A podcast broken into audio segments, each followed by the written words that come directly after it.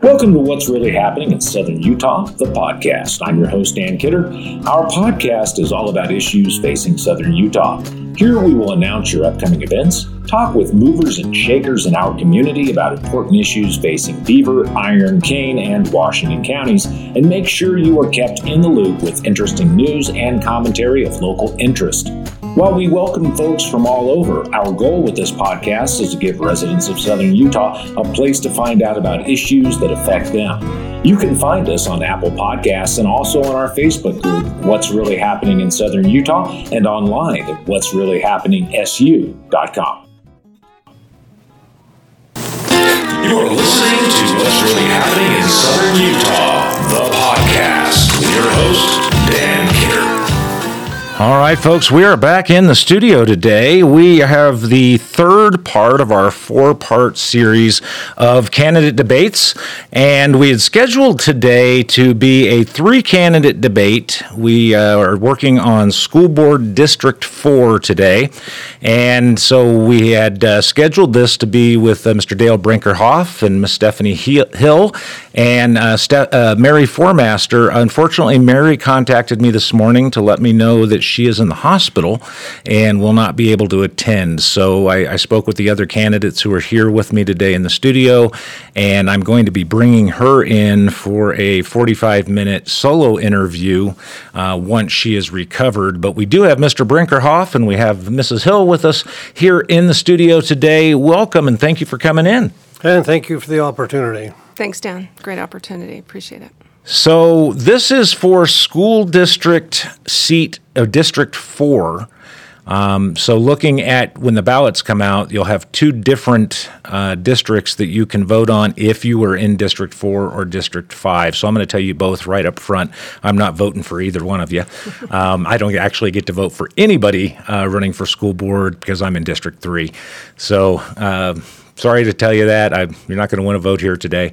Um, that's just the, the way the ball bounces. I think I get to vote next year or the next election cycle for uh, school district.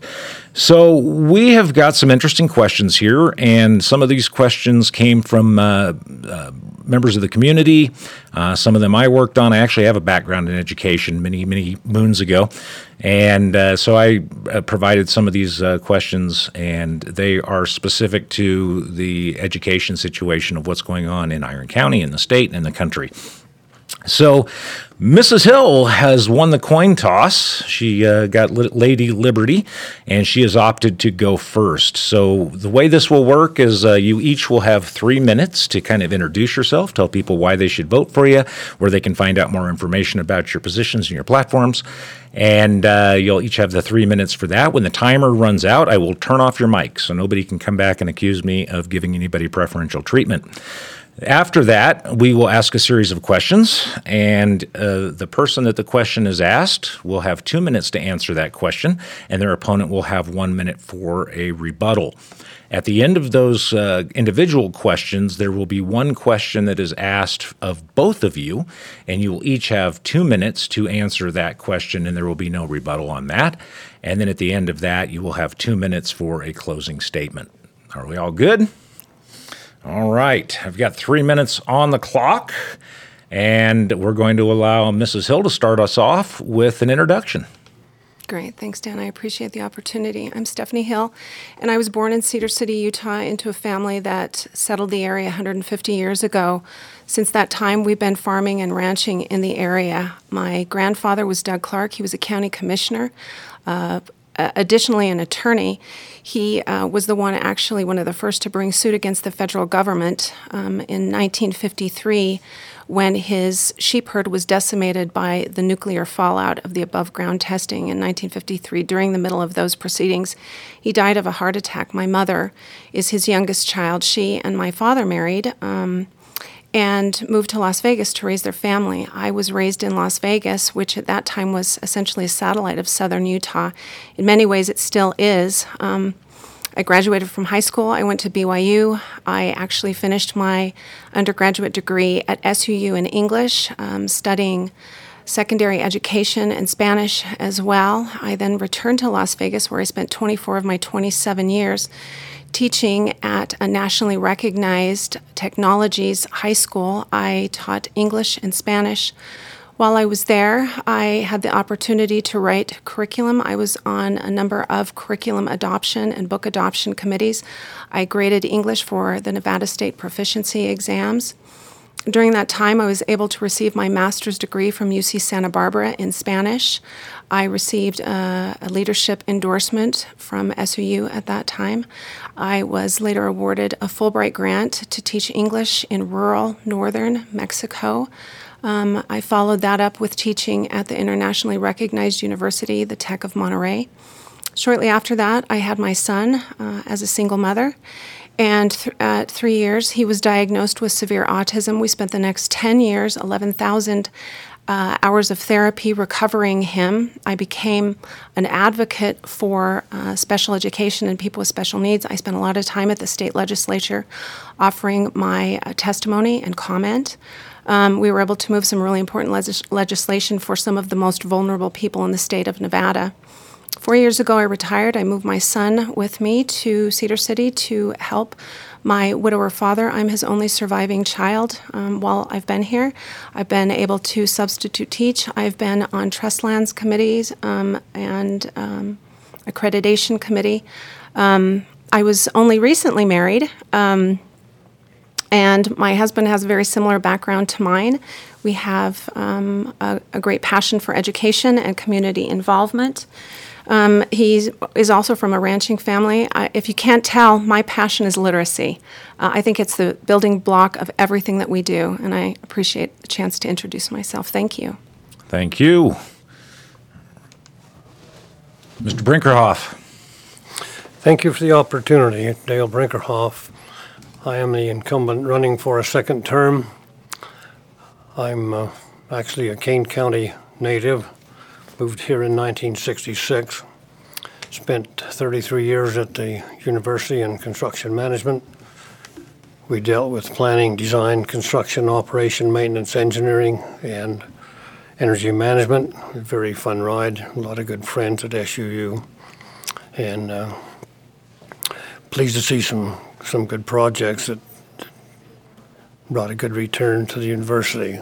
My political career is uh, I'm sorry to even say, a 32 year career in politics. I've served in Orderville Town Council, Kane County Commission, four terms, Cedar City Council, two terms, Iron County Commission, and finally on the school board. Some of my better assignments were sitting on mental health and physical health on the five county board, I learned a great appreciation for special needs and people with physical disabilities as well as mental. It's a great service to me. Uh, it's been a good ride on the school board. I'm fully supportive of the faculty and staff administration of the school. We are on the right course, and if I'm elected, I will continue to follow that same course of action. I believe the faculty deserve all the respect and support and protection that we can give them. And I don't think we need a bunch of new programs or initiatives. Uh, that's about all the time I need today. All right, thank you. Stop that timer. All right, we're ready to get into the questions. The first question is for Mrs. Hill. Mrs. Hill, more and more school boards are being mandated by state and federal law to include identity politics, such as transformative social and emotional learning, critical race theory, queer theory, and transgender theory into their curricula and policies. What do you believe is the role of a school board member when it comes to implementing these policies into our schools? You will have two minutes. Very good. Thanks for the question, Dan. Um, clearly, we live in divisive times. Um, the, the transgender policy, I was able to sit before the school board um, work meeting a couple of weeks ago as Dr. Hatch is trying to hammer out some kind of plan. One of my major concerns is that there's very little legal precedence on how we handle some of these policies in school. I, I believe that we have a solid bullying policy in place. I was rather um, disconcerted with part of the of some of the discussed policy um, not being forthcoming with parents should there be a bullying incident for their child to make sure, in fact, um, special care w- was advised to. Um, to be taken to not advise parents. I'm absolutely opposed to that. We're going to have to get a solid gender policy in place. The the superintendent referenced federal law. In fact, I've been trying to investigate the federal law that would govern um, very specifically gender identity, and I'm, I, I can't find it. I think it's maybe coming out of Title VI, Title VII, potentially Title IX, but none of those deal with gender. These are these are sex issues. I want to make very clear that every child comes to school, and we have an obligation to keep that child safe. But I want to make I want to make very sure that we fall within legal guidelines. I think we've also arrived at the place where we need to have legal counsel sitting in on the school board work meetings and then those public meetings. Um, clearly, this is something we're going to have to identify. I get rather disconcerted when all of our time and resources get swallowed up when, with these discussions when we literally have a third of our children at reading level. And again, I'm going to go right back to literacy. Thank you. Okay. Mr. Brinkerhoff. That's a very good question, one that I'm sure, I was very sure that would be on the, on the list today. The model policy that we're working on, that Ms. Hill reference to, is a policy in working. We're trying to marry in state school board as well as whatever state mandated, along with federal guidelines of mainly Title IX. And we have a pretty good base to start on. It, it's not going to please everyone, but again, the, the school district's responsibility as a whole is to provide an educational opportunity for all students. And that means that we protect and defend all students as well. And it, it's quite a challenge to try and marry up everyone's concern. Uh, Am I out? You are out. Okay. All right, we're going to get to your first question. Mr. Brinkerhoff, more and more we're seeing school districts seek to eliminate uh, parental guidance and input in school policies, and even going so far as reporting parents who oppose school boards to the U.S. Justice Department and the FBI as domestic terrorists for voicing their disapproval. We've seen parents arrested or removed from school board meetings. What do you believe is the proper role of parents in the educational environment? Well, certainly I believe that parents are an integral part of any discussion, any action, any policy, any procedure that comes out of the school. There is legal precedent that bars the district from disseminating some information, and some of it is geared toward parents, and I find that very, very objectionable. The things we're working on, but uh, I'm very concerned that it's an open book between uh, the district, the teachers, the counselors, as well as the students and the parents. I don't, I don't know how we have got so entwined in all this government interference in their lives and their policies. We don't need it in Iron County, and we're trying to be as clean and straight with, with parents and with, with everyone as possible as we possibly can be. Okay. Mrs. Hill. Very good, thank you. I can answer that question, Dale. The reason that we've got entwined is that we take federal money and we're accountable to them with their stipulations and their caveats. I would also remind all of our listeners um, that according to state statute, parents are deemed the primary teachers of their children. I'm infinitely grateful for Merrick Garland calling those of us who take that driver's seat in our child's education. I'm infinitely grateful that he would have called us domestic terrorists because that, in fact, has marshaled. It has marshaled the army of parents to get more involved. I was incredibly grateful um, during the last school board meeting when Dr. Hatch, um, dem- when he highlighted the initiatives available for all to view um, it's actually under the uh, employees heading, but it's for anyone in the community and certainly parents who would want to view that. I am grateful for parental support and contribution. Okay. As am I. So the next question is for you, Mrs. Hill. Recently, we had a social studies teacher within Iron County who expressed on social media his wish that Republican lawmakers would be killed by rioters. This was in response to the events of January 6, 2021. Do you believe that teachers should have the freedom to express thoughts like this on social media where they are seen by their students, or should they be held to a higher standard of behavior? Great question. Thank you. Um, of course, teachers have the freedom to express their so- thoughts on social media. They also have, they also have the right to face the consequences that those thoughts are going to purport. Um, I'm a, I'm a little familiar with what came down, and he suggested physical violence um, against uh, against those people.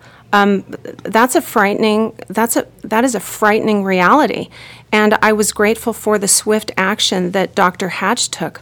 I um, I I'm speechless. Um, of course, they can express their concerns, but in fact, teachers. There was a time when we held to a higher standard. I still think that's true.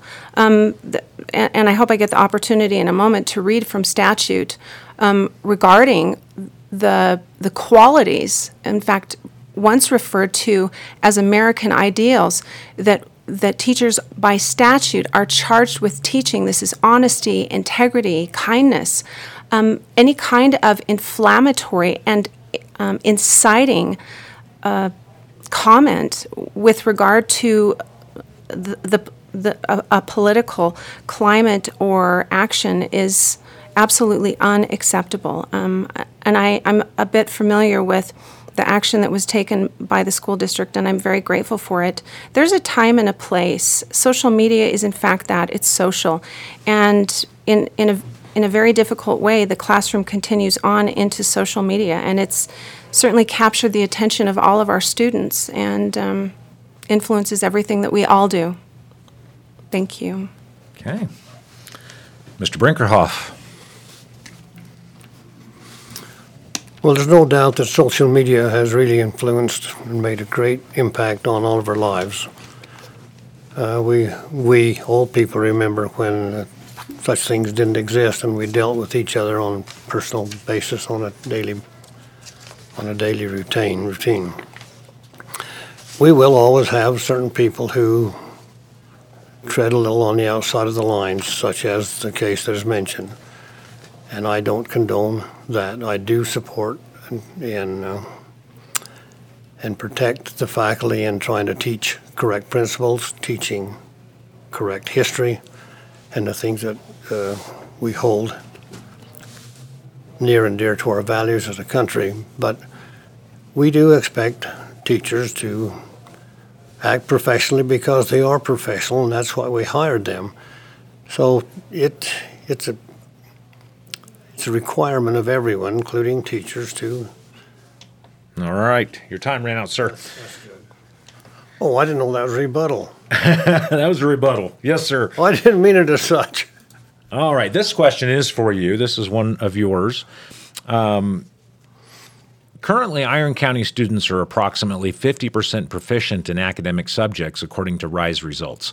We're uh, seeing a desire from parents to increase this level of proficiency. What steps would you take to improve proficiency of students in academic metrics for reading, language arts, science, social studies, and math? By simply hiring good professional teachers in addition to those we already have. We have the programs in place. We have the, the have the academic materials for them to teach. Uh, we just need to implement those things in the classroom, and and uh, we are grading. We're trying to improve those efficient, efficient those proficiencies, and the scores are rising. But we just need to improve on what we're already doing. We don't need some new initiatives or new programs. We have those in place already. Okay. Mrs. Hill. I love this question. This is almost essentially my entire platform. Um, in fact, in ELA, that number is 37%. There will be new test scores that will be published in the fall, but we've only got 37% of our fourth graders reading at grade level. That's abysmal.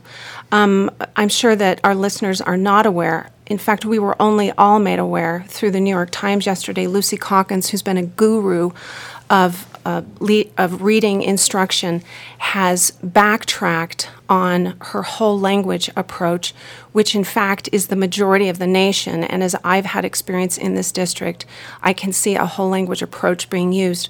Discrete phonics has got to be taught in early in, in early instruction. And if kids aren't learning to read, then we need to go back. In fact, I would I would say that we need to relook at those programs and we need to take a look at the RISE test to see if we're testing the right things. Not enough time, thanks. Okay. Um, Mrs. Hill, this question's for you. Student bullying has been a real problem nationwide and has even resulted in a suicide at Cedar High. What specific actions would you take as a school board member to raise awareness of the harm bullying causes? And what corrective actions would you implement for those who engage in this behavior? Thank you for the question. It's it is a reflection of a culture that is in crisis. I read lots of educational literature. It's been remarkable as the as society at large has been able to unmask and kids have actually been able to get back to school what has happened as a result of the opportunity to build community again. I think we've all heard this expression hurt people hurt people. I think that's part of what's going on with bullying. I would actually go right back to um, our, our, our test scores. 37% of the kids, only 37%. It's not much better. Even pre COVID, it was 50%. When a kid sits in a class and attends school and is continuously failing within the major arena of his life, how else is he going to respond? We have got to reestablish a curriculum or curricula that work. Each teacher is given only two pages of a state standard. That's not enough to actually be able to perform well on a standardized test. I think if we can crowd out ugly, hurtful behavior with uh, more community opportunities and more opportunities to experience success, that's going to galvanize the student body. We, we have, you know, I, we've had a lot of reason for society to, to unravel and for traditions and for security to unravel. I, I, we need to get back to school and we need to make sure our kids are successful. We have a good bullying policy in place. I just want to see it have to be used less. Um, again, I'm going to go back right back to the academics and supporting um, a solid culture, celebrating community. Thank you. I don't need a rebuttal. No rebuttal on that one? Okay. No. This next question is for you, Mr. Brinkerhoff. Currently, Utah uses RISE to measure student proficiency. Prior to RISE, Utah utilized SAGE for this purpose. Aside from state assessments, would you support localized assessments in Iron County? Well, I guess I'm not fully up to speed on it. I'd support anything that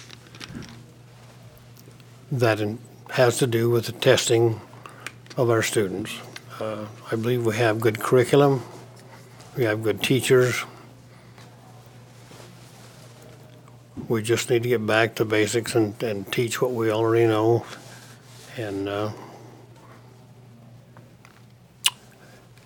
and test and, I don't know, I'm, I'm a little at loss as to how to respond to that. But I'm, I'm all in for testing and raising our score levels. Okay. Mrs. Hill? Thank you very much.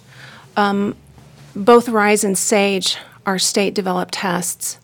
Um, they are developed from, as I've already mentioned, essentially a two page curriculum. This may be one of the most important things that I say today. You cannot get good results on standardized testing when you don't have standardized teaching. Each of our teachers is given a two page standards document, and then they're expected to have students perform um, on, on highly specialized tests. I am completely opposed to that. What would I do? Here's what I would do. We are by law mandated to teach those standards. In fact, right now, we are revising standards for ELA and social studies. I would resurrect a much denser curriculum that would real that would align with those standards. Very good. Not enough time. This question is for you, Mrs. Hill. Currently, the majority of teachers in Iron County are nearing retirement age. What steps would you take as a school board member to retra- retain and attract good teachers? And also, what steps would you take to correct or remove teachers who are underperforming? It's very difficult to remove a teacher who is underperforming. I remember um, over several years um, pr- having to go through a book study with poor teachers who um, Doug Lemov's um, book, and there were 63, I believe, 63 um, practices, strategies for, for good teaching. And I remember doing a book study for the better part of a year, and some of those poor teachers were still poor. It's very difficult to get them um, out or trained, actually. As far as being able to hire good teachers, I am not aware of the partnership that the Iron County School District has with the the College of Education over at SUU. Whatever it is, we can deepen that. I can remember when I went through my teacher education program, I clearly had a lot of practice in the classroom, but I was absolutely hungry, especially as an English teacher. I only had one I only had one class that actually taught me how to teach writing. Well, that's in fact what you do when you go into the English classroom. You marry a stack of papers. I would have loved the opportunity as a student to go into those classrooms to to to have teachers have modeled for me what the classroom looked like. I am firmly convinced that we can deepen that connection literally less than a mile away. Um, we have a gold mine opportunity with the university. Of course, I'm, uh, I have, I, really like the university, and I'd love to see that relationship um, develop. Anyway, thank you. Mr. Brinkerhoff. We do have a good relationship with SUU, and it's a very fortunate thing for the district. Uh, the best way we get good teachers is to increase the salary so we can attract good teachers, require professionalism, and uh, train them and treat them well to stay. And the follow up was yes, it's difficult to get rid of a, a bad teacher, and sometimes a bad teacher is not always bad. There's different methods of review and evaluation. Sometimes marginal teachers can uh, can be helped and trained and uh, encouraged and, made uh, good, effective teachers in the classroom. Okay. Next question is for you, Mr. Brinkerhoff. Recently, a charter school with multiple campuses in the state was denied permer- permission by the state school board to open a campus in Cedar City. What is your position on school choice for students and parents in Iron County? I'm a big supporter of school choice. The question that you pose ask for the school board's uh, authorization or uh, or encouragement. I'm not getting the right words. My comment was to vote for no opposition, not for support nor non-support. Uh, I'd welcome them to come, but I don't want them to come with any strings attached to SUU, excuse me, to ICSD that would turn into a financial or any other kind of a, a situation where we where we would have to support maybe physically or not physically but monetarily. So that's my position. Okay. Mrs. Hill. This is fascinating. I want to dig in to see who this was, so I'm going to have to talk with you about this later. Dan, the state school board, there is a state school board, there's also a state charter board, so I'm wondering where the denial came from. Um, this, you're not, this is not the typical answer from someone who lived and died on the public school hill, but I am all for uh, the money following the backpack. I love that idea. I think um, competition breeds excellence. And if our public schools are forced to up their game, I know we will. I know we will. Um, and I think everyone everyone wins in the process. I love charters. I think homeschooling um, is a, is a wonderful option for those parents. Um, I, I like competition. I'm a, I'm a good old American. Thank you. All right. So this question is for both of you. You will each have two minutes, and uh, there will be no rebuttal. And since Mrs. Hill, you started off, I'm going to let Mr. Brinkerhoff go first on this one. Uh, currently, the statewide student to teacher ratio is 16 to 1. In Iron County, the average ratio is 22 to 1, and in some schools is nearly 30 to 1. What steps would you support to reduce the student to teacher ratios in Iron County? Well, we have several problems. Number one is the space availability for expanding of classrooms. The other thing is being able to hire good teachers to staff those classrooms. We have made significant gains in teacher salaries in the last two years, and that's helped and will continue to help. But we're in a position that we don't have a lot of space that we could add more classrooms if we had the, the teaching support to take care of them, and we're working on that. That's part of the bond proposal that we'll be coming forth in uh, two years with when their other debt service is paid down. So it's a it's a two pronged thing: space and teacher availability, and we'll provide those as we as we can as we move forward. Okay. Mrs. Hill. Very good, thank you. Uh, we got to have more space. We certainly have to have more space. Um, we're thinking about tearing down a school. We need to be building a school. We've had a ton of growth in the valley. We're going to get a ton more growth in the valley, and we need to we need to create some more space. Those classrooms are big. You know, I, am looking at that, having come from Clark County. Uh, oftentimes, 30 to 1 was the threshold. I, I taught classes with 37 to 1. You're not doing a whole lot of teaching, I'll be perfectly honest with you.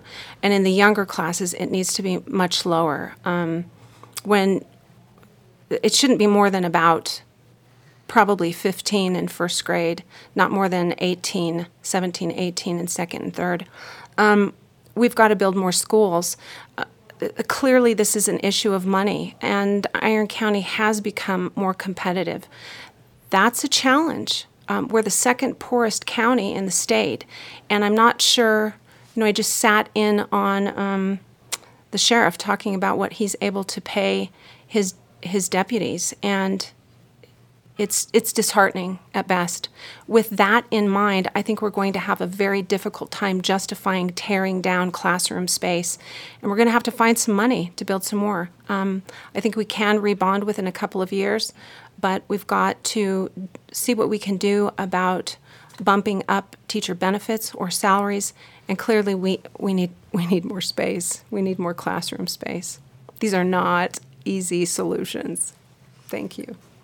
Okay. Mr. Brinkerhoff. I don't have rebuttal. She's correct. you agree with her? Yeah. All right. What she said. All right. Um, Mrs. Hill, you uh, will have two minutes to uh, give a final statement and make sure you let everybody know where they can uh, find out more information about you or how they can contact you uh, and uh, all that good, fun stuff. Oh, let me start that timer over. It is good, fun stuff. I want to thank you again, Dan, and I want to thank the listeners. I'm going to go right back to I'm going to go right back to literacy. Um, this was really a bombshell in the New York Times. It's not a bombshell for those of us who understand literacy. My son, uh, as I've already mentioned, it took us 11,000 hours of therapy to get him language, and we still keep pulling it. What I didn't mention is that I paid almost $18,000 to get him 160 hours of specialized reading, reading training. Um, through Lindamood Bell. Uh, it, truly the Cadillac of services. And I'm going to tell you right now, you've got to have discrete phonics, and then you have to have guided um, think alouds with reading. Um, we do need to change our reading program. I just think it's pretty remarkable that um, that Lucy Calkins, who's made tens of millions of dollars is finally realizing this. We go right back to reading. It is the single factor that bridges the socioeconomic gap. It's the single factor. Everything else that we do with kids will fall into place.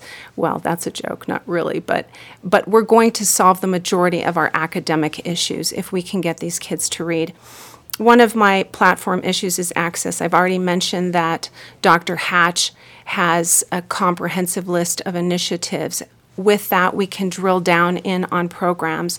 I think I've already mentioned that with the two page standards that sort of set us up for standardized testing failure, I would like to resurrect old curricula and have teachers' input to make sure that our kids can be successful. Please contact me. Um, hillforschool at gmail.com. Uh, it's the same hillforschool.com if you'd like to read my platform. I'm very happy to speak with any of you. Thank you. Thank you. Mr. Brinkerhoff. And thanks again for the opportunity. This is a this is a good public forum, and it, it's great for all of us to be involved in it. I would simply say that I intend to follow this the same course that I've been on for the last three and a half years, so I don't expect any new great and wonderful programs. I need to take a quick opportunity to thank Kent Peterson, who was administrator, the business administrator for 45 years. He's the one that kept this district in black solvent uh, space over the many years of, of lean years. So we owe him a great debt of thanks. Uh, we have a new administrator, Todd Hess, and our new superintendent is Lance Hatch, as everyone knows. When he interviewed, he said, I wouldn't expect to come here as a as a show pony, but as a workhorse. And he's he's documented and, and uh, performed that to the utmost. He's uh, he's very efficient, very concerned about public attitudes and, and public input. Uh, I have a lot of respect and admiration for both of those gentlemen as well as the other directors on the in the administration. I'm I'm pleased to be there, but my contact is simply Dale Brinkerhoff at gmail.com. Be happy to respond to anyone. Phone number is 435 559 1852. And thanks again for the opportunity. Thank you both for being here. It's no fun to put yourself in the hot spot. It can be a, a little daunting. Um, and we want to also send out our best wishes to Mary Foremaster, who could not be here today. She ended up being in the hospital. She had agreed to attend and, and participate. And so we're going to again have her come back into the studio uh, once she's recovered and, and, do a solo interview where we can ask her some of these same questions. Uh, both of you, best of luck to you. And uh, I, I want to say, give a little opinion here you know, putting yourself in this position is rough. It, it's it's not fun. I've been in your shoes many, many, many times over the years.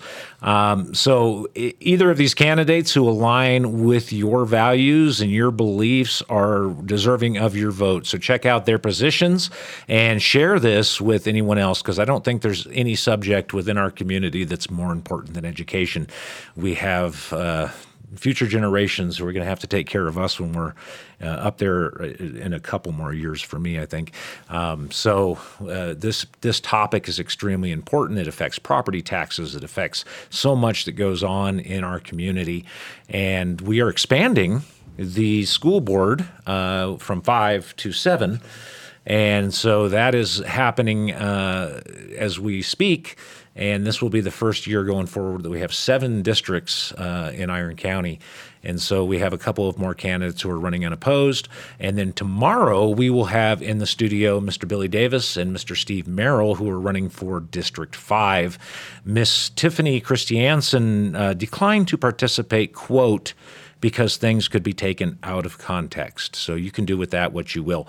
But we will have uh, those two gentlemen in here tomorrow running for District 5. And we really appreciate everybody checking in and listening and ask you to share this podcast. And you all have a great day. Thank you for listening to What's Really Happening in Southern Utah, the podcast. We hope that you found this content to be worthwhile. We want to hear from you, so if you have any upcoming event that you'd like to share with our listeners, or if you represent a local group, we'd love to have you come into the studio. Just email us at contact at what's really happening We're also working on streaming this podcast live and have the ability for folks to call in and ask questions or share items of interest to residents of Southern Utah. Be sure to share this podcast with your friends. And again, thanks for listening.